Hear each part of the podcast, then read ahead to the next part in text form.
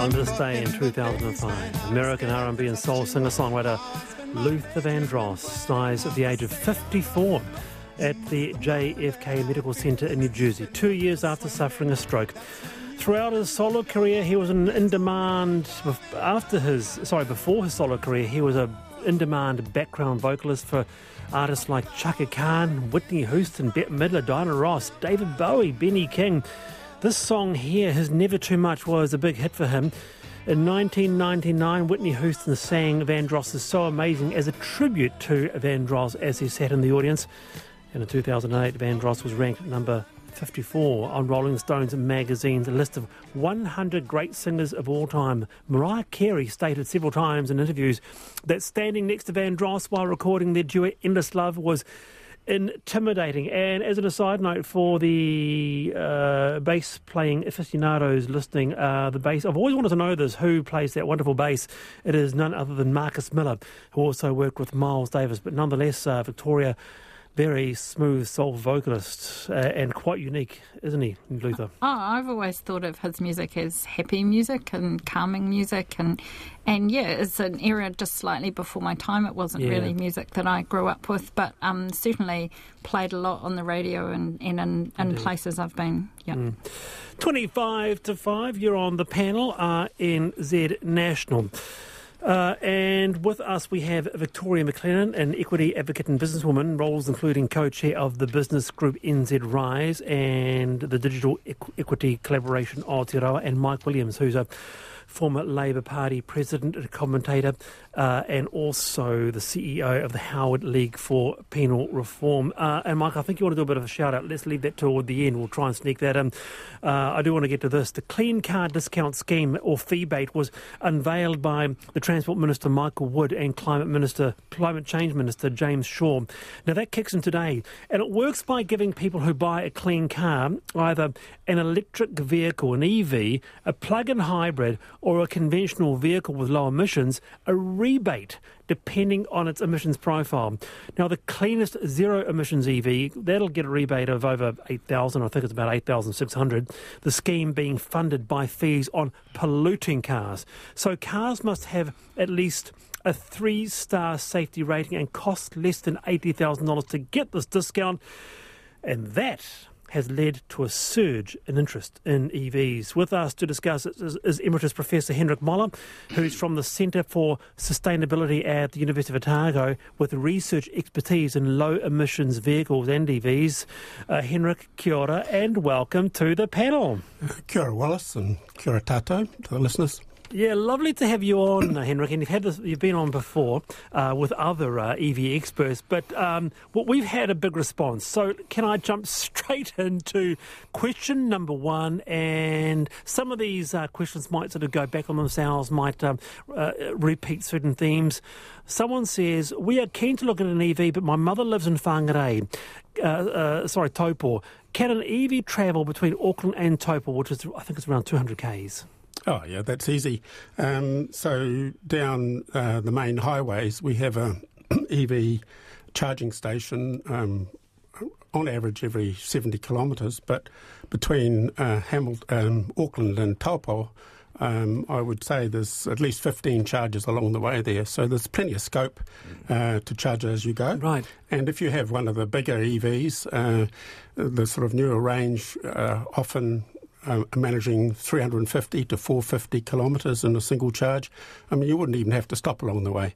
Uh, in my case, uh, I started with a very small EV, and uh, I ended up drinking quite a lot of espresso coffees along the way uh, between Dunedin and Christchurch because you know you'd normally go about 90 kilometres between the charges. But it's mm. safe, it's predictable, um, but it can take a little bit longer if you've got a small EV.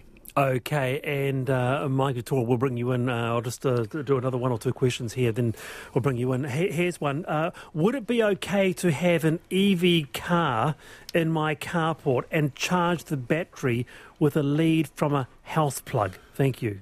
Um, it wouldn't be ideal. Uh, mean, there's a um, safety issue, and you don't want electricity leads um, all over the place that people can trip over. So, uh, no, I wouldn't recommend that. But you could easily have a, a plug wired into um, a carport.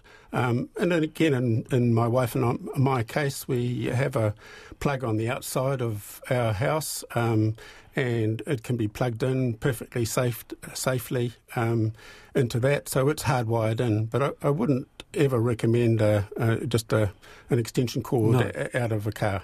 Okay, all right. Uh, let's jump in. Uh, do any, anybody on the panel own an electric vehicle? Uh, Mike, you don't, uh, Victoria? No, I don't. But I, I fully intend that my next vehicle will be an electric vehicle. And I you live, do? I live in an eco subdivision. We're all on solar, and um, probably a third of our cul-de-sac people have EVs. And and I, yeah, yeah, I fully intend that that'll be my next car. And what's what's the feedback from them? Uh, they they all think it's it's fabulous to be utilising the solar that, that they're already collecting. Um, they they think they drive fine. We've got people next door to us who are retired. Um, I must admit, who tow their caravan with their EV and go all over the country, and they love it. Mike? Yeah, we've done surveys and Flip the Fleet, uh, Wallace, of, yeah. you know, would you buy an electric car next? Uh, so these are people who have bought an electric car and reporting, and, and it's 96% of them said, yeah, of course they'd buy an EV. And the uh, constant uh, refrain was, gee, I wish we could have done this earlier. Sometimes they couldn't afford it or they didn't realise how good they were. But there's customer satisfaction out there. Yeah, when I bought my um, my current vehicle, which is about four years ago now, I talked to a guy called Mark Gilbert who leads the New Zealand uh, Electric Car Association, and at that time I was going to Hawke's Bay quite a lot.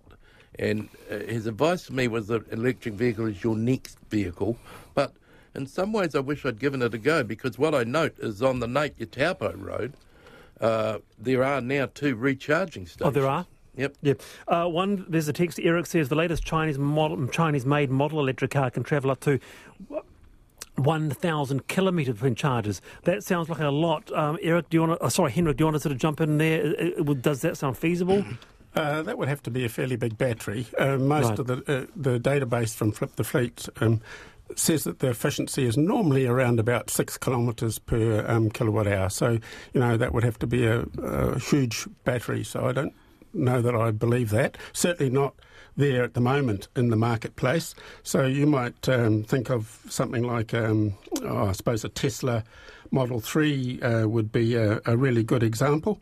And uh, the sort of high range um, uh, sort of option uh, for the Tesla 3. Um, uh, I'm just trying to remember. I think it's a 75 kilowatt hour battery, um, and it's uh, going to take you way over 500 kilometres. Mm. And that's the sort of top end at the moment uh, for a, a oh, sort okay. of family car. Uh, just, I'll just jump into some really quick ones. Uh, Sarah says, "Is it okay to take the battery way down?"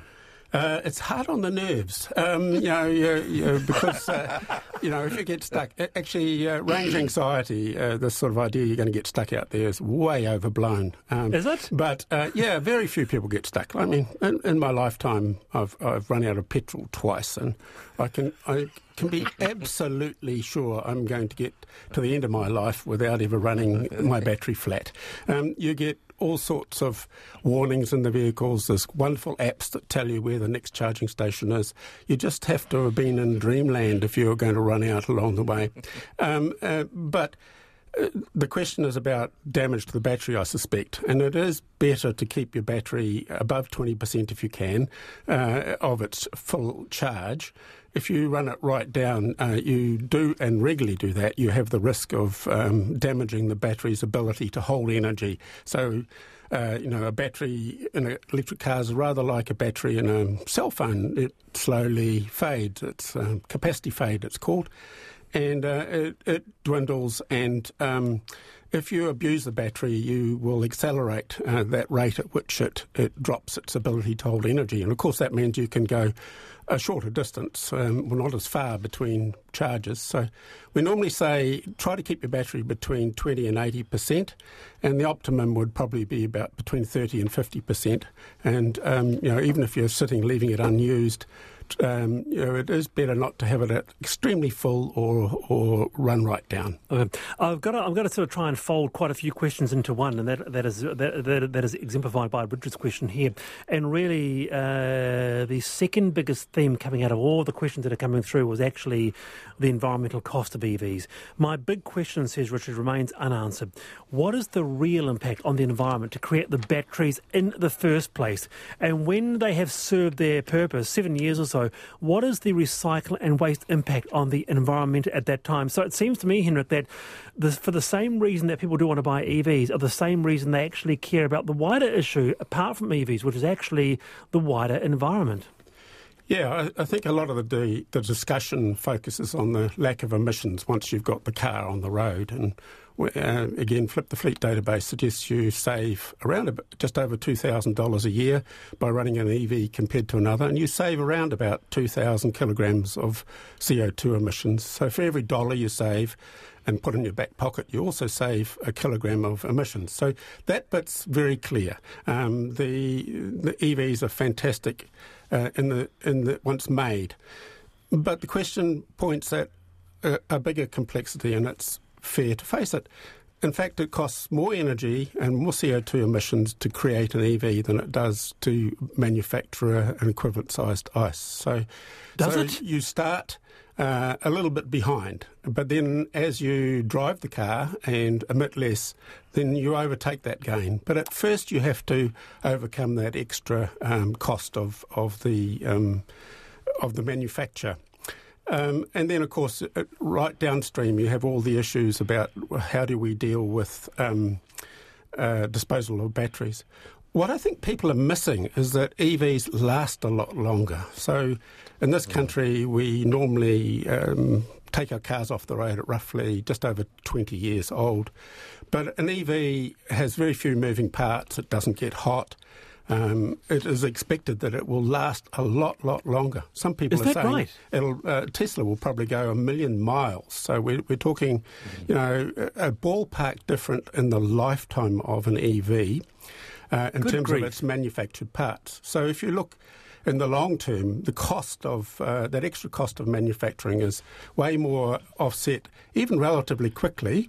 Um, and then, uh, if it works out as expected that these cars pretty well go forever, um, you know, then then there's a huge gain. Um, think of your freezer. You know, your freezer chugs away in your laundry. You don't really have to do much maintenance. Um, it's because electricity is efficient. Low temperature and there are very few moving parts. It's quite different from a, a gas guzzling car that has over 2,000 parts. They're rubbing together. I see. Um, and they get hot and so on. Okay, so uh, we are having a, a electric vehicle Q and A this afternoon on the panel, and we will put this up online. Uh, and I think Professor Moller has a, a particular link which, with more uh, factoids about EVs, uh, and keep a huge response uh, this afternoon. Two one zero one is the number to text, or you can email the panel at rnz.co.nz. Jumping into uh, uh, Victoria, any any questions or thoughts you want to add around uh, electric vehicles or the wider issue of them? Um, yeah, I have a question for, for Professor Moller. Um, my daughter bought a Prius a couple of years ago, and then I know it's not an EV but a hybrid, but I'll get to, to the point. And then um, because I'm the bank of mum, I um, discovered the cost of replacing the battery in a Prius a few months ago. Um, uh, EV battery replacement costs in that similar stratospheric price range? They certainly are so far in New Zealand. Um, if I be frank, uh, Nissan have abrogated their responsibility to care for the older Nissan Leafs that come into the country. Wow. Uh, they they are not willing to replace them, and uh, I think that is unethical and unacceptable. Uh, they should be any manufacturer selling a new vehicle in the country should be expected and mandated to look after that to its end. So at the moment, there are a growing number of um, um, ways that this can be fixed, but uh, the cost of a, of a refurbished and replacement battery in New Zealand is uh, very high at the moment for these small Nissans. Um, the the larger vehicles, the batteries will last for a lot longer anyway and uh, be still serviceable. But we do have uh, a crisis coming where New Zealand has to sort out what do we do with all these old EVs that we're bringing in. In actual fact, I think our policy must start being orientated to getting more of the new EVs in instead of relying on the second-hand uh, EV market, just like we rely on the second-hand um, ICE market. So, uh, yeah, the, there is still a problem about replacement batteries, uh, which then, of course, brings us to, well, how long would your battery last? I mean, would you like to go there? It's a, it's a. It's yes, I would actually. I would. Uh, can I ask? Can I yeah. get Mike to jump in? No, no, I'm I'm fascinated by this. Um, I think it's the, it's the way of the future. An electric aircraft flew from Paris to London um, last year. Uh, I'm wondering, though, are there any electric utes on the horizon?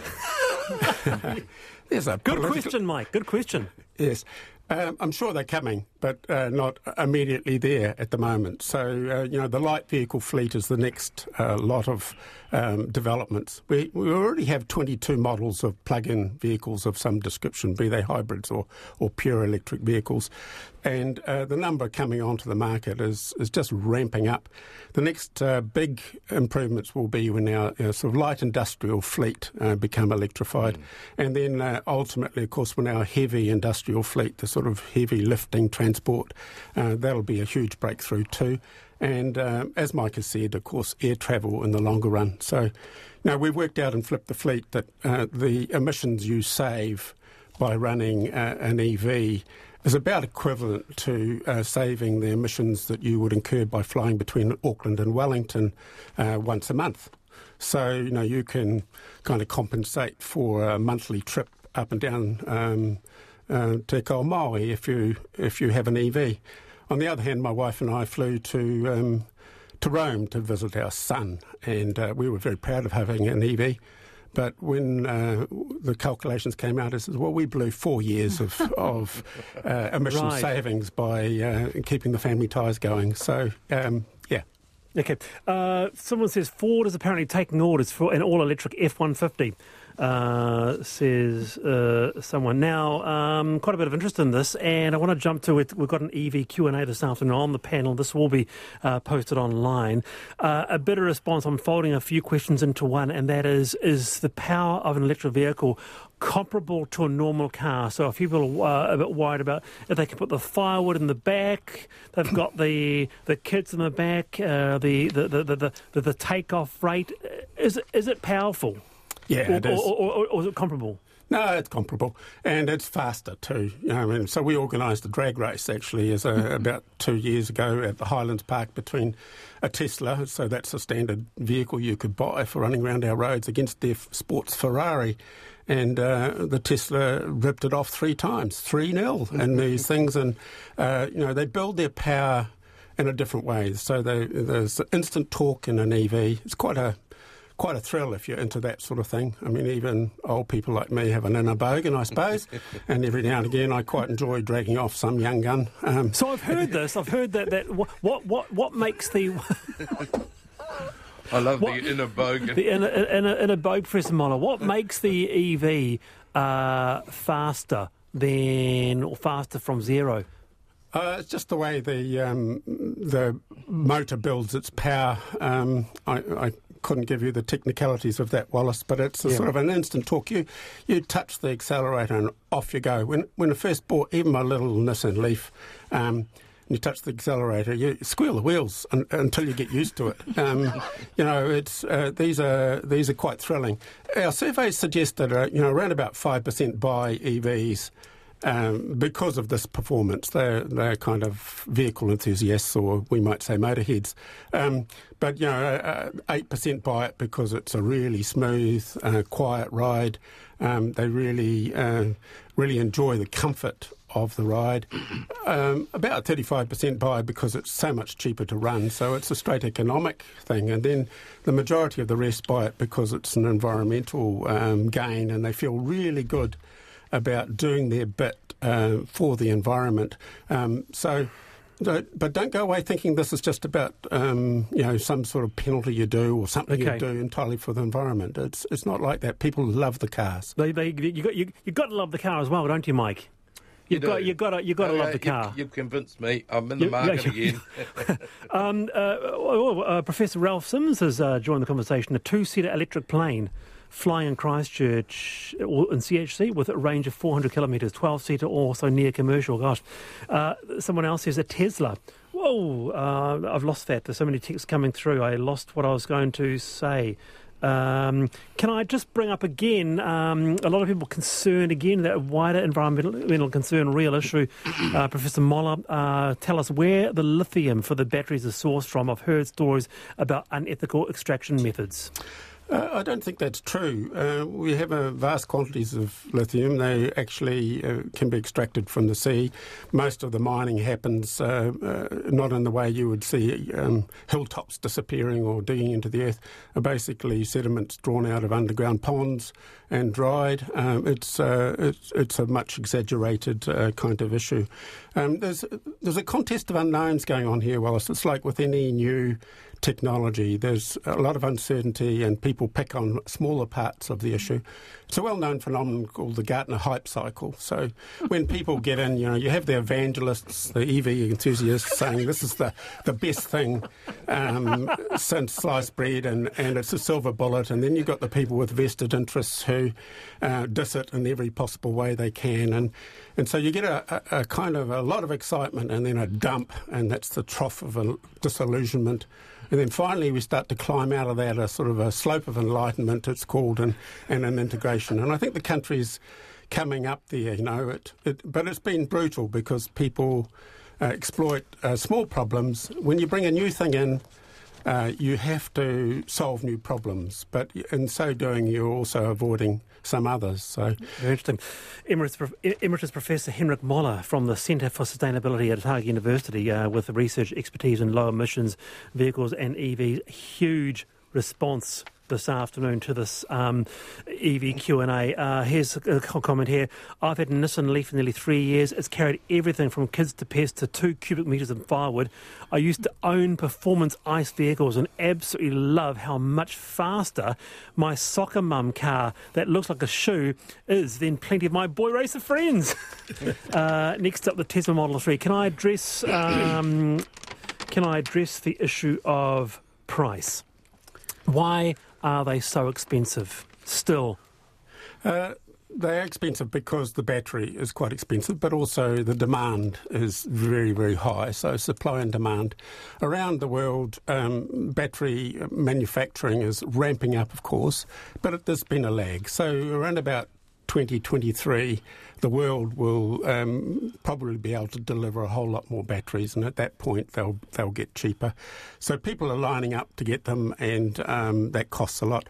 The cost of creating a battery is the key, and uh, it's been declining at roughly 16% a year for the last decade. So they're getting cheaper and cheaper uh, to make, and they're getting smarter technology. They have a improving energy density. Uh, so we're going in the right direction, but in the meantime, there's such a scramble around the world to get these because people have realised that it's one of the most cost effective ways of combating climate change. I mean, the alternatives are far more costly. Um, and so there's just huge demand, and New Zealand needs to work really hard. That's why the Feebates is, a, is an excellent um, innovation to try to, to get in there, muscle our way in to get a, some of the international supply of EVs. The new ones, those are the ones we need, okay. not the second hand ones. Henrik, you've been great. Thanks for being with us. Yeah. Kia ora uh, to you, appreciate it. Uh, and that is sure. our uh, EV Q&A. There's Emeritus Professor Hendrik Moller from the, the Centre for Sustainability at the University of Otago uh, and an expert in EVs. Now, that will be standalone link on our site and we have uh, an added link, uh, Q&A, more facts for you on that. Uh, now, um, Mike, I, I think I promised you that I would give you a little bit of time. You wanted to say, you wanted to give a bit of a shout out before you left. Yeah, just, look, um, the, the Howard League, as I said earlier in the program, gets driver's licenses mainly for released prisoners, and each of our tutors has a target of 12 licenses a month. These are very challenging clients, as you can imagine. And this month, Kerry, our tutor in Hamilton, hit 58. Uh, that is, what is it, 12, four times his target, and he's had a hell of a year. So thank you, Kerry, in public. Well done. Kia ora, uh, Mike. Thank you for that.